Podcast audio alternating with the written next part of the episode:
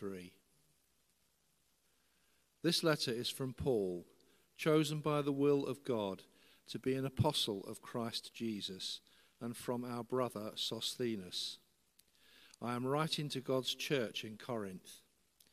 To you who have been called by God to be his own holy people, he made you holy by means of Christ Jesus, just as he did for all people everywhere who call on the name of our Lord Jesus Christ, their Lord and ours.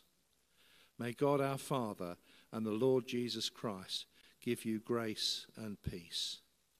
Thanks be to God.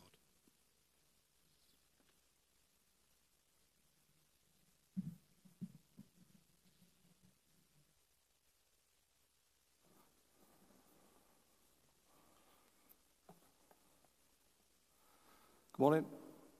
Let's pray.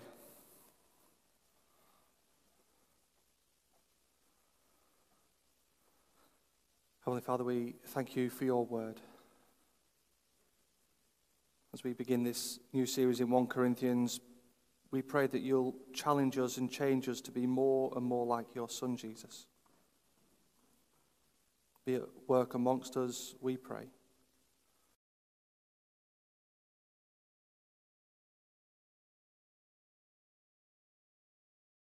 From urgent appeal usually in bold red letters, urgent appeal, and you open it up and there's uh, a disaster or something has happened, uh, and the appeal is urgent to meet that need.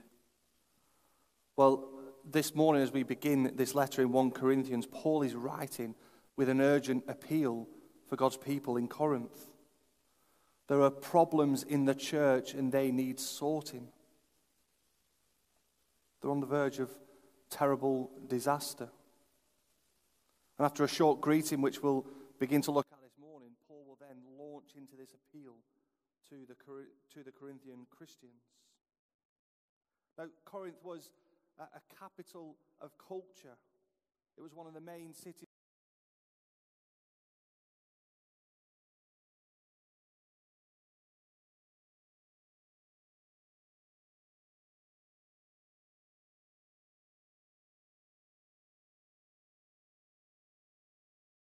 Corinth.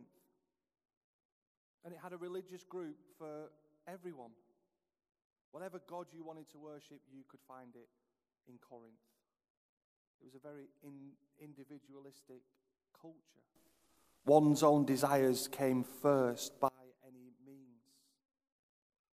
The city was also famous for its games, only rivaled by the Olympic Games. Corinth was known for its depravity. There was this saying to behave like a Corinthian. It wasn't um, a nice saying. It sort of represented the gross immorality and drunken debauchery. And as we go through this letter, we'll see that some of that was in the church. Uh, and even in some instances, it was even worse in the church in Corinth. And it was during Paul's second missionary journey that he went to Corinth, where he proclaimed the good news of Jesus, where many believed and the church was born. You can read that in Acts 18. Paul stayed there for a year and a half before moving on. Apollos was the second church leader uh, of Corinth, and again, you can read about him in Acts 18. Paul had written to them before. That letter we don't have uh, but we have this one and 2 Corinthians uh, by God's providence. And as we read Corinth, uh, uh read about Corinth in the church uh, there, the culture parallels so much our own, the world that we live in today. And so the challenges that we'll read uh, of Paul giving to the church there are challenges that we will have to face ourselves. At times, what God will say to us through this letter uh, will cut us deep. But my prayer is that the Lord will be at work as He does His work in His church. Change us more into the likeness of Christ, eager to live for Him and for His glory alone, eager for His kingdom to grow here in Accrington. And so, with that in mind, Paul begins his letter. And there three, there are three things uh, that I want us to see this morning. Paul reminds them who he is, whose they are, and who they are. So, first of all, who Paul is. And he begins Paul, called to be an apostle of Christ Jesus by the will of God. Paul begins, as he normally would, a letter. But he begins by writing and stating very clearly that he writes as an apostle of God, an apostle of Christ. And so, as he writes as an apostle of Christ, he wants them to be reminded that he speaks with authority. He speaks with the authority of Christ. We know that Paul is one of 13 apostles. There were 12. It went down to 11 because of Judas. They cast lots to replace him. Matthias was the chosen one. Uh, and we read in Acts 9 how Paul was saved and called to be an apostle. An apostle is one who has seen the risen Christ, has been a witness to the risen Christ, and appointed and sent by him. The apostles went, they were sent to preach the gospel with divine authority. And so, in its strict official sense, apostle is applied only to the immediate messengers of Christ, the infallible teachers of his religion and founders of his church. What Paul taught them when he was there and what he writes to them now uh, in this letter is not his own views. He is called to be an apostle by Christ Jesus, by the will of God. And so when he speaks, we need to listen because he speaks with divine authority. He's wanting right at the beginning to establish that again, to re establish, to remind them that he speaks authoritatively. And that's assuring, that, that gives us assurance, doesn't it? Because if we went to a doctor who didn't have all those letters at the end of his name, we would know that he, he doesn't really have the authority to speak on subjects of medicine uh, and dealing with uh, people's uh, diseases or issues. We, it brings comfort to know that a doctor has all those letters behind because he speaks as one with authority. And so it brings comfort to us to know that when Paul speaks, he has apostle next to his name. He speaks with authority. And so we must listen carefully to what he says. This letter is to be taken seriously. Because when Paul speaks as an apostle, it's as if Christ himself is speaking. And so Paul introduces himself reminds them that he is apostle. Uh, and then he mentions our brother Sosthenes. We're not really sure who this is. It could be the, the one mentioned in Acts 18. Um, we're not sure. It could be the one who scribed the letter for Paul. But what is clear is that he is a believer and he is with Paul as he writes this letter. And so Paul reminds them of who he is. Then he goes on to remind them whose they are. One of the problems that we'll see as we go through this letter for the church in Corinth is their pride, their self centeredness, their sort of superiority as a people. There's a hint as we go through this letter that they feel like they're the center of the universe. But notice how Paul begins that letter as he addresses it to uh, the church. To the church of God in Corinth. He's not writing to the Corinthian church, the church of the Corinthians. He's writing to the church of God, which is in Corinth. It's God's church. And so, Paul, right at the beginning, wants to remind them this church is God's. It's his church. He called the church to himself. The church belongs to him. He calls, he saves, he bought it with his blood. You'll know the hymn, The Church is One Foundation. The first verse The Church is one foundation is Jesus Christ, her Lord. She is his new creation by water and the word. From heaven he came and sought her to be his holy bride. With his own blood he bought her, and for her life he died. Any local church across the world is God's church. We are God's church in Accrington because God sought and saved the church. He bought the church with his own blood. And so, Paul, right at the beginning of this letter, reminds them that this is God's church. It's God's universal church.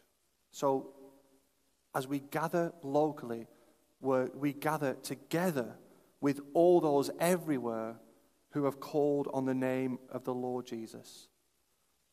We are part of God's church. And this is really important that we hear that right at the beginning of this letter.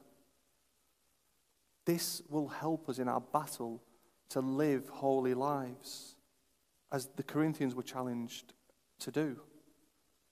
We belong to God. We are His adopted children, all because of Christ.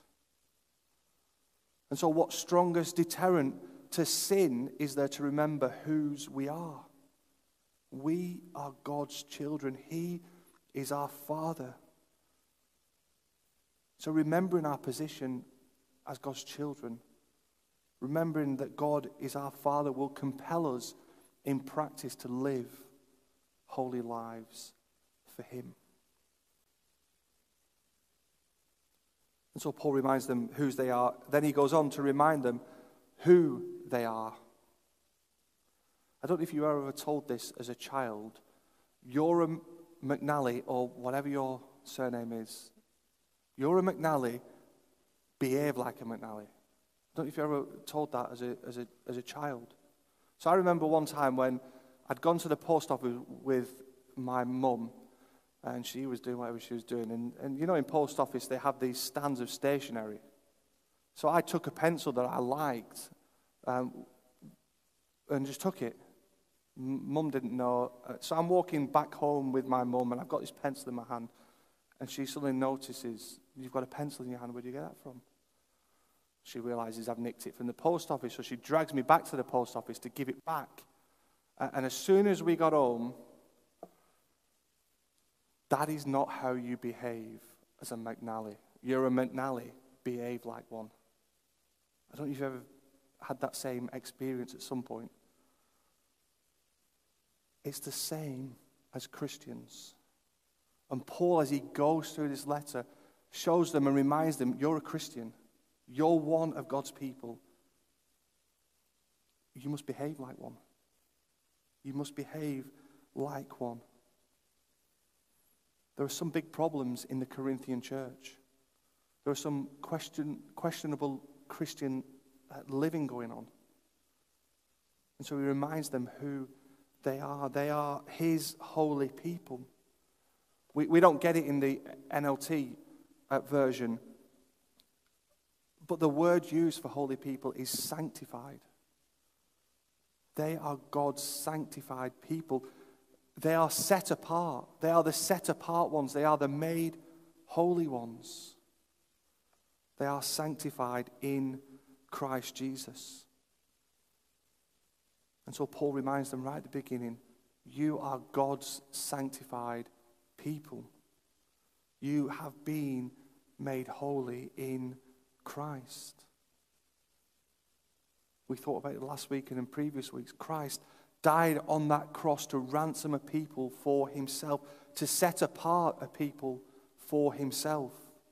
And it's in the perfect tense. He's set apart and they remain set apart for him. The Corinthian Christians are God's holy people. As God looks at them, he sees the holiness of Christ. And that's true for all Christian people. It's true for us this morning. When God looks at us, he sees the holiness of Christ. We're set apart people. That is our position as Christians. And those who are sanctified are called to be holy people. Again, we don't get it in the NLT, but the word used is saint. These Christians in Corinth are sanctified saints of God. In the Roman church, there are 10,000 people recognized as saints. But according to Scripture, every believer in Jesus is a saint. So I don't know if you've ever seen uh, Oprah, and occasionally she gives everybody in the audience a car. You've got a car, and you've got a car, and you've got a car. And she goes around the whole audience. You've got a car. Well, here this morning, you're a saint, and you're a saint, and you're a saint, and you're a saint because of Jesus. Every believer in Christ is a saint in Him. We've been bought at a price. We are sanctified, we are made holy, and we're to live as saints, we're to live that holy life. And so Paul is reminding them who they are so that they know that no matter how faithful or unfaithful they are, they are set apart people. They are sanctified in Christ. And as set apart people, they are to live holy lives. And so the challenge for us as we work our way through Corinthians will be that our lives must, must match up with the position that we have as God's sanctified saints. The Corinthians had so many problems, which we'll see. They were filled with pride, foolishness being thought of as wisdom, worldliness in the church, dismissive and arrogant towards Paul the Apostle, sexually permissive, argumentative and divisive, uh, spiritually immature undisciplined, selfish. The church was disordered. Everyone vying for power, loveless. They were seduced by false teachers. They were self promoting. There are so many problems in the church at Corinth. But right at the beginning of this letter, Paul wants them to know and be reminded that that doesn't change their standing before God. They are sanctified saints in Christ. And it's really important that they hear that right at the beginning of this letter. Paul is going to say some really hard and challenging things to them and to us as a church here in Accrington. And so, right at the start, we're to remember whose we are and who we are. We are sanctified saints in God's church. And then Paul gives the greeting grace and peace to you from God our Father and the Lord Jesus Christ. Grace and peace, His riches, His peace, a peace that comes only in Christ as a result of His saving grace. And so, right at the beginning of this sermon series, remember who you are in Christ. You are a sanctified saint. Give thanks to God for that, that we are sanctified saints. Remember that truth throughout this series of 1 Corinthians. We are privileged people, bought by the blood of Jesus, our Savior and King. Let's pray.